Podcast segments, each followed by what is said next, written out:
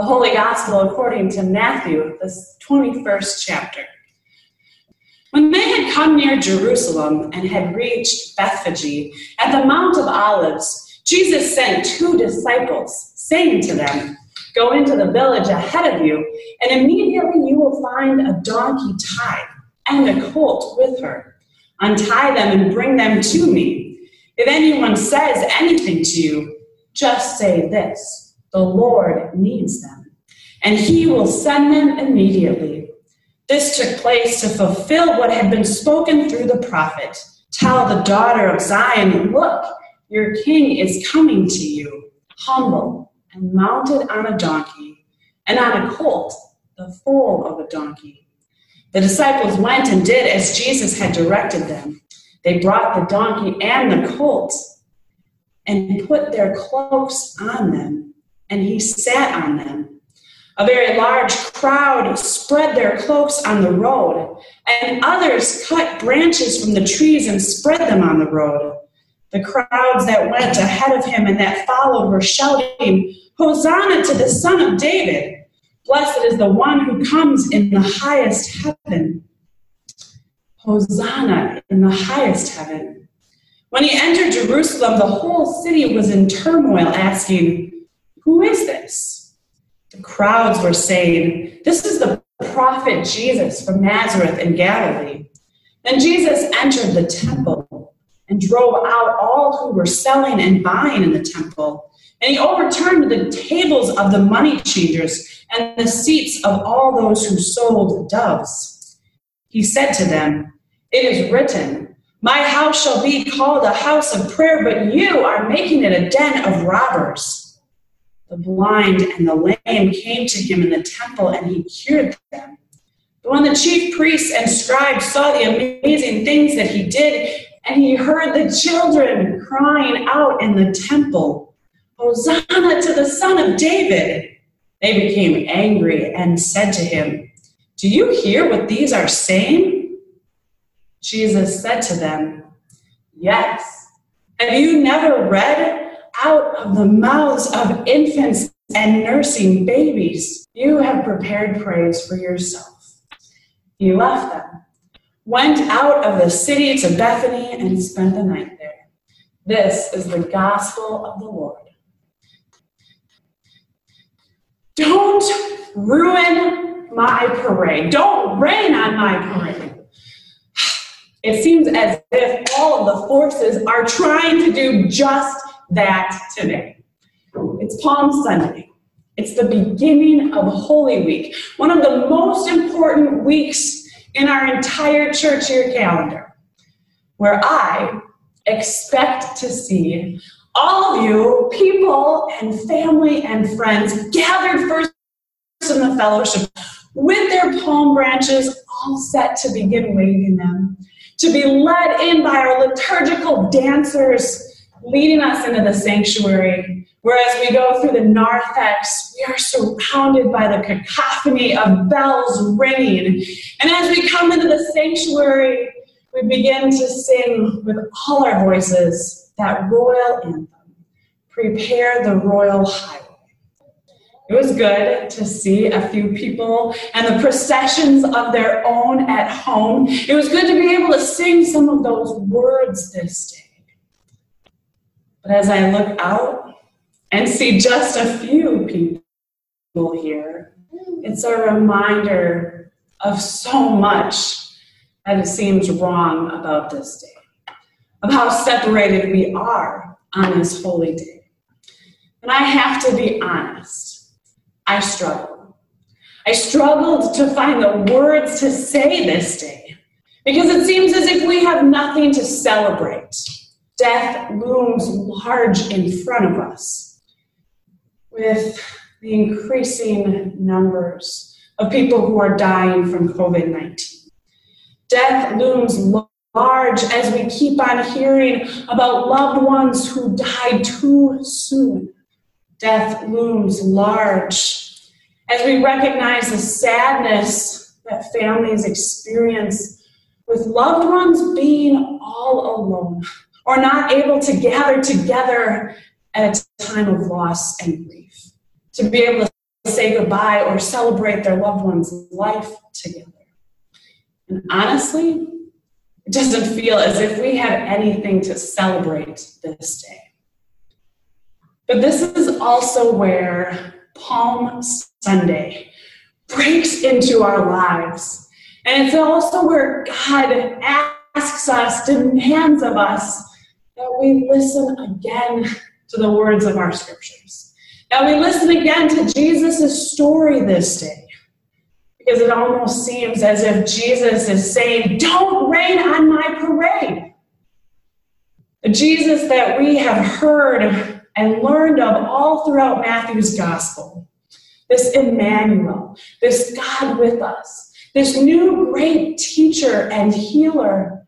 And as Peter finally figured out Messiah to, the one whom God has sent to save the one who called to us this day, who told us to go online, to not give up, to keep on coming back, to be able to hear these words.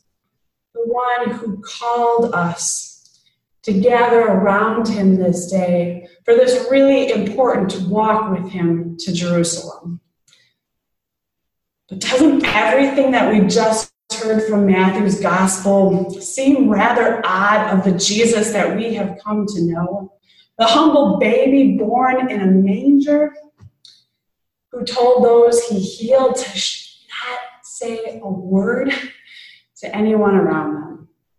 And yet, as he arrives at the edge of Jerusalem, for what we know will be his last, it seems as if he is orchestrating his own parade, his own grand entrance into the city, in the way that would have been customary for any important leader at that time. The only difference is that he intentionally chooses a donkey as his mode of transportation, or if you look closely, a donkey and a colt which is a little example of something known as parallelism in Hebrew poetry. So, kids, if you are working on your drawing of Matthew's gospel, feel free to just have Jesus sitting on one donkey. Although, if you want, you can try and draw two, and that would make for a pretty funny image. You have to wonder if Jesus hadn't prearranged all this, asking to borrow someone's donkey in advance or the disciples literally go and take the first donkey they come across and just say to its owners, Oh, no worries, the Lord needs this. Last night, the classic movie, The Ten Commandments, was on. And at the scene where people are working with their feet in the mud pits, trying to work in the straw into that mud in order to make the bricks for all options. Like boys asked me what they were doing, and I explained how cruelly the Hebrews were being treated by the Egyptians, but how it was that God delivered them from the hand of slavery out of Egypt through Moses. This is what the Passover recalls, and it's the reason why behind the crowds are gathering in Jerusalem to make way, to be able to remember that story, to be able to remember what God had done for their ancestors so long ago. It's the reason why they celebrate Passover every year, while continuing to long for the deliverer to come who would save them. And so the expectations are created in people's minds of what that next deliverer would look like. And many of them see in Jesus a strong deliverer like that of Moses. Someone who will overthrow the Romans, someone who will restore to them all that they once knew under the great days of King David. And so, as people shout, Son of David, it brings up that time in history as Jesus is one who descended from that line. But this is maybe where we also have to stop and do an expectation check. Expectations always seem to trip us up in life.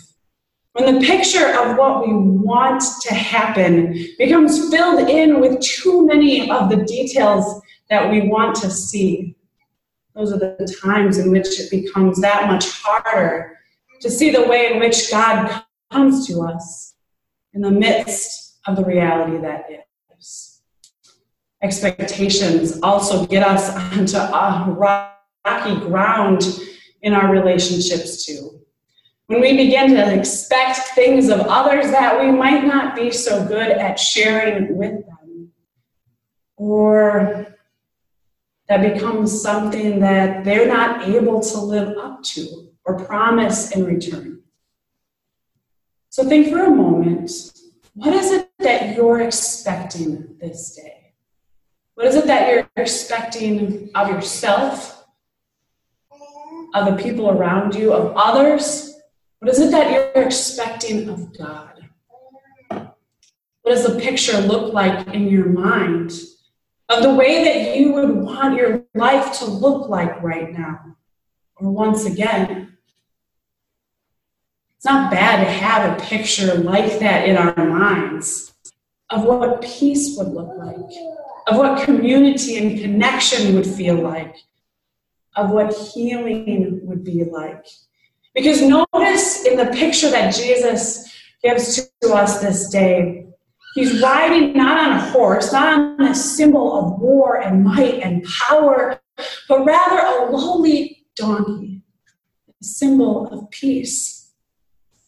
And much like our world, when he arrives into the city, we hear how the whole city was in turmoil, asking, Who is this?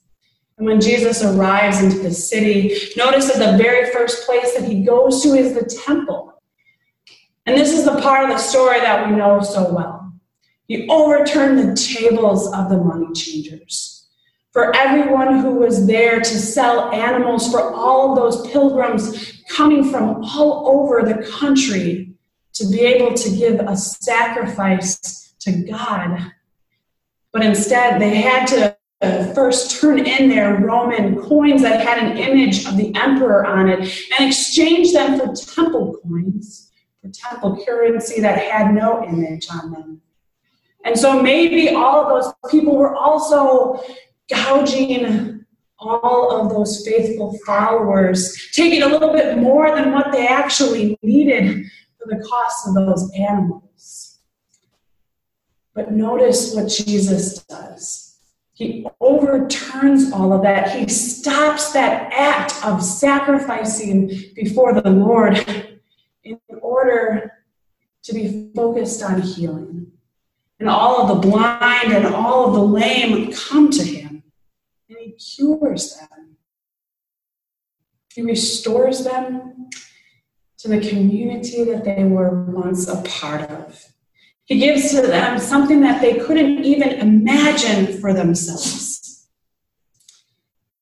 For many of us, we think of Lent as a time of giving up, of sacrifice in terms of going without something.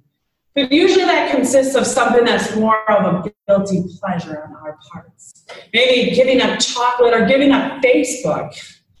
But this Lent, we've been confronted with sacrifice out of necessity for the sake of one another. We've had to give up being gathered together. We've had to give up our trips and our other things that have been planned. We've had to give up our plans, our routines, and for many, even their livelihood and work. We've had to give up the luxury of picking up whatever we wanted to, whenever we wanted, going out for meals. We've had to give up more than we have ever had to before.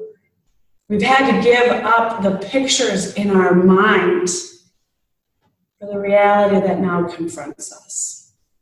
But notice here, in Matthew's version of this story, Jesus enters God's house to bring healing and restoration and connection. So this day, how can we see beyond our expectations to see how God does work in and through every situation and circumstance that we find ourselves in? especially when we know that death remains on the horizon. Let me be clear. I don't believe that God caused COVID 19. I don't believe that God causes any death that occurs much too soon.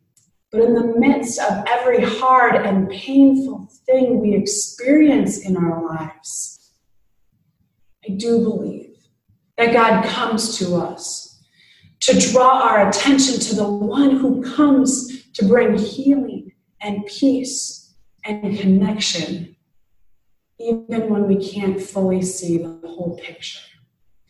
And so on this day, when it seems as if we have nothing to celebrate, when it seems as if everything wants to rain on Jesus' parade, let us instead be bold in our witness.